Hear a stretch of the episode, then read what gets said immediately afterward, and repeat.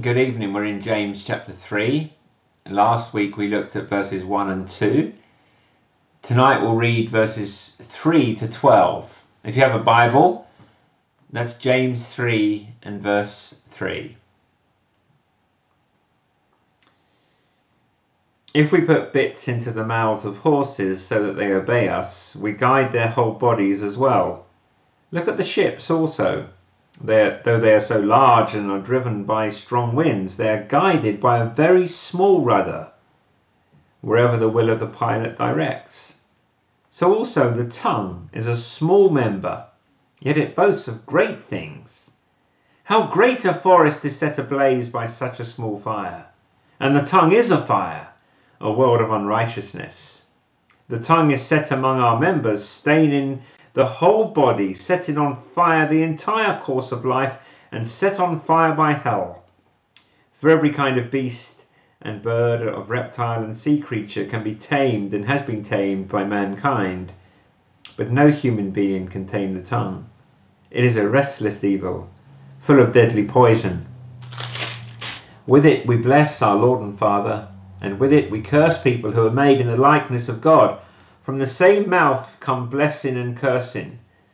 My brothers, these things ought not to be so. Does a spring pour forth from the same opening both fresh and salt water? Can a fig tree, my brothers, bear olives, or a grapevine produce figs? Neither can a salt pond yield fresh water. This is God's word. In James chapter 1, verse 26 and 27, if you recall, he gives three markers of true faith, what true faith looks like. How do you make the distinction between someone who, who claims to be a Christian and who really is a believer? And James, in those two verses in chapter 1, gives three indications of how Christianity impacts a person's life. Number one, the tongue. Number two, our care and our love and concern for those in need. And number three, resisting worldliness. And each of these three areas he takes up in his letter. The second, which is love and concern for those in need, James deals with primarily in chapter 2. He deals with the tongue in chapter 3. And then from the end of chapter 3 to the end of the book of James, the author tackles worldliness and our separation from the world as believers, which again is a marker of our professed faith. So that we're separate in a way that we love the world and having a concern and a desire for its best interest. But at the same time, we do not love the world in that we do not get embroiled, we do not get caught up in the worldliness, the temporal and ungodly thinking that prevails around us. And James in chapter 3, verses 1 and 2, has applied the teaching about the tongue to teachers. But as we saw, and as we will see more clearly today, James's words about speech doesn't only apply to teachers, but to all believers. James 3, verses 3 to 12, which we have just looked at, is a big illustration of the point made in verse 2. Let's look quickly at verse 2 uh, that's James 3, verse 2. For we all stumble in many ways, and if anyone does not stumble in what he says, he is a perfect man, able also to bridle his whole body, which picks up on what he has said in, in verse 26 of chapter 1. If anyone thinks he is religious and does not bridle his tongue, but deceives his heart, this person's religion is worthless. James has inaugurated the principle that the tongue is of central concern to our growth in grace, to our living of the Christian life. So, what he does in James 3, verses 3 to 12, illustrates that and applies that over and over in different ways. I want to look at it in five ways. That James gives us five ways in which the tongue is important. The first of the five is the tongue holds a key place in holy living. The control of the tongue is a prime component of sanctification. In verses 3 to 5, James explains that the tongue is important because the tongue holds a key place in holy living. Its control is a prime component in our sanctification. He argues in verses 3 to 5 that the tongue is disproportionately influential as a member of our body. He gives two really great illustrations in verses 3 and 4. The first is the horse and bridle, and he, he just points out that this, this small instrument, you know, the bridle, used by a skilled rider, can guide such a powerful and large animal with ease. And James says the same thing is true of the tongue. Yes, the tongue is disproportionately small, but it has disproportionately large influence on us as people. It has a great impact on our lives. Look at what he says. If we put bits into the mouths of horses so that they obey us, we guide their whole bodies as well. He uses the first illustration to emphasize the relative importance of what we say. The second illustration of the ship in verse 4 is similar, isn't it? And bear in mind that this is from the days of those great sailing vessels which would have been driven by sails and wind. And he said that even the large storm in a sorry, even the large ship in a big storm, where the wind is blowing and howling in all directions, it's guided by a pilot through a really small instrument, the rudder. And again, he's just pointing out the disproportionate influence of the tongue through the illustration of a ship's rudder. The point is that the tongue is capable of tremendous influence. And we know that. That in some way that, that is in some ways a common sense or a common grace truth. Perhaps you've been inspired in your life at different points to carry on, to press on, by the words of someone else. Sometimes there are words in great crisis. In the Imperial War Rooms in London, the speeches of Winston Churchill during some of the darkest days of the Second World War are played. You move from one room to another, or, you, or, or at least you can when lockdown isn't with us, and you can hear Hitler giving memorizing speeches at Nuremberg, which is rallying thousands and thousands of Nazis. And then you go into another room and you hear Winston Churchill's reply as he speaks to the nation and he calls us to resolute opposition to those who would invade and end our way of life. I quote, he, We gave you the choice between honour and war. You chose dishonour, and you shall have war. I was ready to go and sign up myself after hearing that speech. It moves us, doesn't it? It moves us greatly. I would say the same about speeches that are made in our current day, in our current crisis. I think of certain speeches of the Prime Minister and of the Queen. Words can be used powerfully in our life. But we do not have to look to things quite so grand as speeches by our leaders to prove the point that the tongue is disproportionately influential. We know that in everyday living. Fathers recognize this experience. When, when something is going wrong and the child is doing something that he or she shouldn't be doing, and as the father sits down to talk with the child, you start conjuring up in your own mind, well, what did my father tell me when I did this? And, and you're looking for wisdom to share today. And sure enough, something that your own parents comes back to mind and then comes out of your own mouth involuntarily. And you find those phrases that your parents impressed on you coming out in your speech as you deal with your own children. You see how the power of speech can impact and can last. Many of us, all of us, remember times that were difficult, when words of encouragement from friends were the difference between despair and hope. There is light at the end of the tunnel.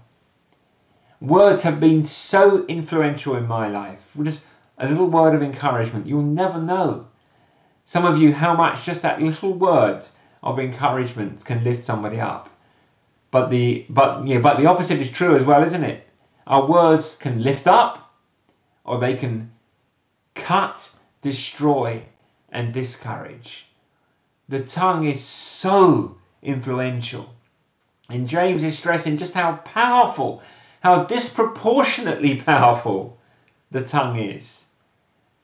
Oh, brothers and sisters, the control of the tongue leads to a master control over our lives and over ourselves.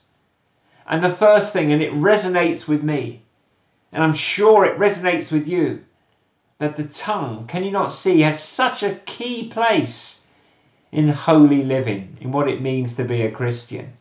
If we're paying attention at all to the desire to be more like Jesus, if we are paying attention at all to the desire to live what we say we believe, not just to be hearers but to be doers also, if we are paying attention at all to wanting to grow in holiness, then James is saying, and I don't think he needs to tell us, the one area you must attend to is the tongue. You have to think about your speech and what your speech says about you, about your holiness, about your growth in grace, what that means for us as Christians. Do you realize how important the tongue is in your sanctification? What does your tongue say about you? What does your tongue say about your need for grace? So James's first point and his most his foremost point is to press home that the tongue, the tongue is key to living a holy life. Secondly, second of five, the tongue has enormous power for actual harm. So we dare not neglect the discipline of our tongue. And that's at the end of verse 5 and verse 6. And it's simply this that the tongue is Yes, it's enormously influential, but it has massive power to harm. It has enormous power for actual harm. We dare not neglect the discipline of it. Be- because of the very capacities of the tongue for influence, it is capable of doing enormous harm. So James gives us another illustration. In verse 5, after the illustration of the horse and of the ship, is one of fire that reminds us of the fires recently in Australia, for example. Because James says that a small fire can burn down a large forest. And James says in verse 6 that a tongue is just like that. It has the power to defile the whole body and the whole course of life. The tongue has the power to defile the entire body and the whole course of life. In fact, he says in verse 6 that the source of that kind of use of the tongue is hell. And James is simply pointing out the fact that though the tongue can be used for great encouragement, it correspondingly can be used for damage and for harm. It can destroy, talk burns. It can redirect the course of life. It can destroy a family. It can divide a church. We always knew, didn't we, that when our mother said that sticks and stones may break your bones, but words will never harm you, that they were just saying something to make you feel better. Because words do hurt more than any stick or stone we ever felt. Parents know the harm that words can do. The words can harm. Children can be so cruel in the words that they use against each other. Christians can be cruel in the words that they use against each other, words that are intended to bite. And these words can cause divisions and damage that are never repaired. James is saying that the tongue is important because it's influential, point one, and point two, the tongue is enormously important because it can do so much damage. My third point of five, the tongue is humanly uncontrollable so we have to turn outside of ourselves for help to tame it. In verses 7 and 8, James says that the tongue, humanly speaking, is uncontrollable. The tongue is humanly uncontrollable, so we have to turn to a source outside of ourselves to help tame it. The tongue is an indisputable evidence of the need for divine grace. Again, James takes a common illustration. In verse 7, he says that humans can train animals, they cannot train tongues. The circus, SeaWorld, the aquarium. You see, humans have an incredible ability to train animals who are not normally domesticated to do incredible tricks. Dolphins, otters, lions, elephants are incredibly, amazingly used by taught by humans to do amazing things. And yet James says, though humans can teach beasts to do tricks, they cannot tame their own tongue. It is an ongoing, unavoidable evidence of the power of sin. James is indicating that we have to go to outside help to change our speech because our tongue reveals where our heart is. Our heart is not the solution to the tongue. So the people who tell us that we need to look within and find the goodness within have no solution for the tongue. The tongue is a problem, is a heart problem. So if you're going to solve the tongue problem, which is a heart problem, you cannot look at the heart, you have to look elsewhere. See, James is pointing us to the grace of God which is in Christ Jesus. We've seen that the trouble that the tongue can cause in church, it can affect us in different ways. Gossip, nagging, lying, boasting, sarcasm, building self up by cutting other people down, sharing rumours that can cause division in a family or in the church. And all of these point to a sin problem, a heart problem that cannot be solved by ourselves. It can only be saved by the grace of God in the Lord Jesus. So, whether we are Christians struggling with this sin, or whether we are non Christians struggling with this sin, the only place to go is the grace of the Lord Jesus Christ for the answer. A non Christian needs to run to the Lord Jesus to be transformed, to be changed, not to turn over, not to turn over a new leaf, but to be changed from the inside out by the grace of God. And believers need to see that when we're not acting like Christians, when we're committing these sins of the tongue, we need to pray to the Lord Jesus for grace that we might grow, that we might stop this use of the tongue, and we instead use the tongue for, for, for, for um, encouraging, for building up, for godly purposes. So James is telling us that humanly speaking, the tongue is uncontrollable.